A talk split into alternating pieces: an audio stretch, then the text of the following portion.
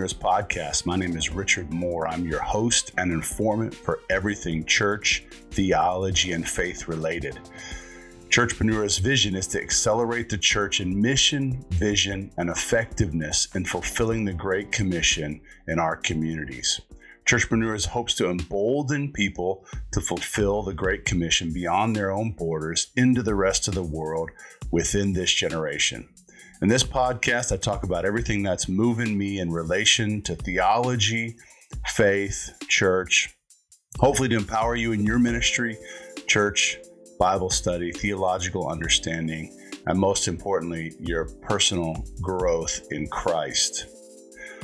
Today, I want to take a moment and, uh, or a few moments, it might take a little while, we'll see, um, and present to you um, those of you who may know about or been engaged with or currently engaged with um, either the Word of Faith movement, the Prosperity Gospel, or the New Apostolic Reformation may have uh, come into contact with certain, uh, let's call them buzzwords. And uh, today I want to take uh, a little bit of time and have a look at some of those theological buzzwords uh, that um, some of them are, uh, let's say, a little bit biblical, some of them are ridiculous and um, just stand nowhere um, in, in biblical context or scripture if you have any biblical understanding at all. Some um, are just way out there. But I wanted to take a moment and just share with you these buzzwords that you might hear in the New Apostolic Reformation Reason being, um, because if you hear these buzzwords, you can know beyond a shadow of a doubt, or let's say, ah, let's give a, you know, if you hear maybe 10 of these buzzwords, you're probably part of the New Apostolic Reformation, Third Wave Movement, or uh, Prosperity Gospel, Word of Faith uh, movement. As a warning, um, I do it as a warning to you um, to be careful, um, to to uh, to understand what you're hearing, to uh, uh, to prove that this is that, that what you're hearing from teachers or whoever is biblical. I mean, there's a huge swath of teachers who might use these these terms. So, what we're gonna do is we're gonna just jump right into it. I've got uh, our new and improved studio. We've been working on it here to try to get us um, in a better situation more entertaining. Um, and so we're just going to jump right into it. Um, so, uh, first uh, catchphrase that I've heard so so often in um, in the, the, this movements. Oh, before before I go any further, sorry, before we jump into that, I want to uh, point out to you why I would even do this, how I would know about stuff like this, what what's my expertise in this. Um, I'm a youth pastor, missionary, um, missionary in Germany. Been a youth pastor in youth ministry for 25 years. I've heard all this stuff. I've been to these events. Um, I've taken students to these events, and um, uh, but recently, in the last let's say five to ten years, my eyes have become open to, whoa, wait a minute, um, what is all this about? And in 2017, I published a book called Divergent Theology. Um, here's my copy. Um, and so you, you, may be familiar with it, you may not. The Divergent Theology, it's an inquiry into the theological characteristics of the Word of Faith, Third Wave Movement, and the New Apostolic Reformation. Uh, it's available anywhere, uh, uh, Kindle, um, Amazon Books. Um, and so, yeah, I wrote that uh, as a response to my engagement here with it in Germany. I'm a missionary in Germany, and so I wrote it as it relates to what we're seeing in Germany and what uh, what's happening in this culture. So uh, that's in 2017, and then uh, in 2000 this year, actually in, in March, uh, this came out in German as well um, with uh, Dillenberger Verlag. If you're interested, if you're German speaking and listening to this, uh, you can get your copy of this as well. Entwurzelt means uprooted uh, in English. and it's uh, also on the same topic. It's a, just a translated version. There's a few uh, changes just for clarity's sake, but uh, this is the German version. So I've been in the movement as well in, in this in the sense of not not a part, but uh, been around it, been in ministry, been in church ministry for a long, long time. So I know about it, know what it's up, know what it's about, and heard these terms all over the place in my research and everything. And so we're going to jump right into it. The first uh, word uh, catchphrase you'll hear often is mantle. And this comes from um, a, a, prophet taking a mantle, literally like the, the jacket off his back, and uh, wanting the mantle from the other prophet. That means um, in, in, in NAR speak, it's a um, way to say, give me your blessing or your your um, your anointing um, that that that your the Holy Spirit would rest on me like it rests on you. Challenge with this is that the Holy Spirit uh, is uh, is the temp. Our our body's a temple of the Holy Spirit. The Scripture says every spirit has the same access to the same Holy Spirit. No difference we're not one one person's not more anointed than another. Um, and so this is a, a, catchphrase that you'll hear a lot. So uh, another one is I'll just go quickly through these. If you have questions or you've heard other stuff, uh, hit us up in the comments below. Uh, love to hear your thoughts on what what what some of these terms are mean or or how you've heard them applied. Outpouring is another one. Probably a lot of events are actually called outpouring or this or that outpouring or whatever. That what they're talking about is the outpouring of the Holy Spirit.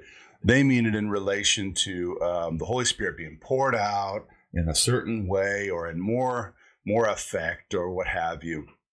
So uh, that's outpouring. You'll hear that often. Movement is a movement. Um, you know the uh, the move of the Spirit the movement of this movement's unstoppable, etc. Manifest presence is what you'll hear often. The manifest presence of the Lord is here. Um, manifestation. So the manifest presence and manifestation um, are synonymous with, um, let, us say, um, some kind of supernatural manifestation. So someone speaks in tongues, someone um, uh, heals someone. There's gold dust. Funny enough, I was just in a worship, five day prophetic worship uh, intensive course online, and the leader there uh, was talking about the manifestation of gold dust. We want gold dust. We want manifestations of jewels. We want manifestations of this and that. But that's not enough. And that was kind of the, the gist of the teaching. So manifestations are that. The manifest presence is the full presence of God, not the little. We don't want just a little bit. We want to have the manifest presence of God, and you get that in these movements by by uh, corporate worship, corporate throne room experiences. The the presence of the Lord comes in more and more. Uh, the more and more you worship Him, the more and more you invite Him in um, etc., and so forth. And we know from from Scripture that uh, God is omnipresent. That means He is everywhere at one time. Where can I go to hide from Your Spirit? Where can I flee to the depths? No, that that whole psalm uh, that uh, that God uh, is everywhere. You can't flee from His presence.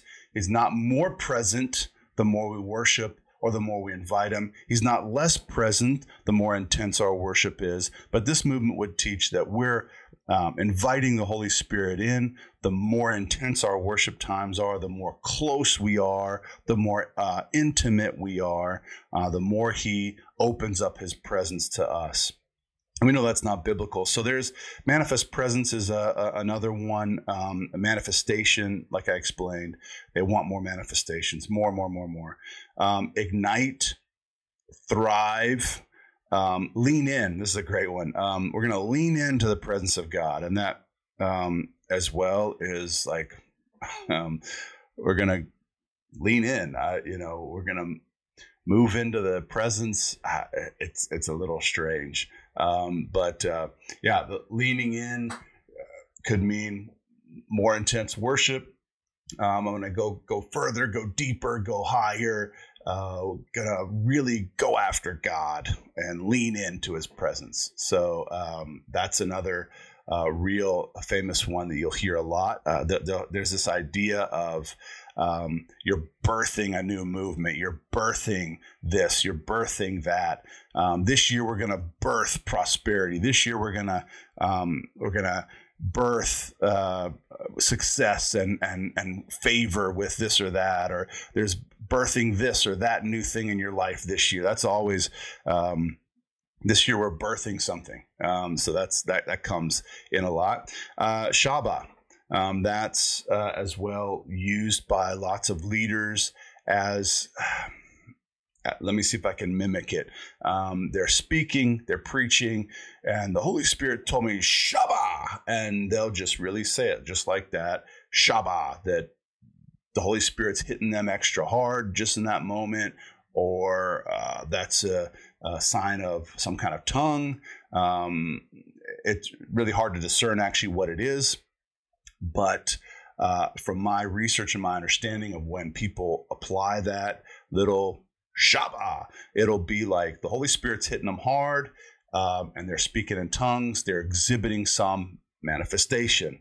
So that's uh, that comes about a lot. Uh, uh, or they'll say something to the effect of shakarabo or shakababa or something like that. Um, and so that's um, that's the power of the Holy Spirit, the Shaba, the Shaka Baba, Shaka Rabba, or something in that nature, in that uh, genre, um, in that area of tongues, let's say. So um, that's hard to for me to to handle because the sp- Spirit. Uh, if, if you're speaking in tongues, you're using another language. You're not using gibberish.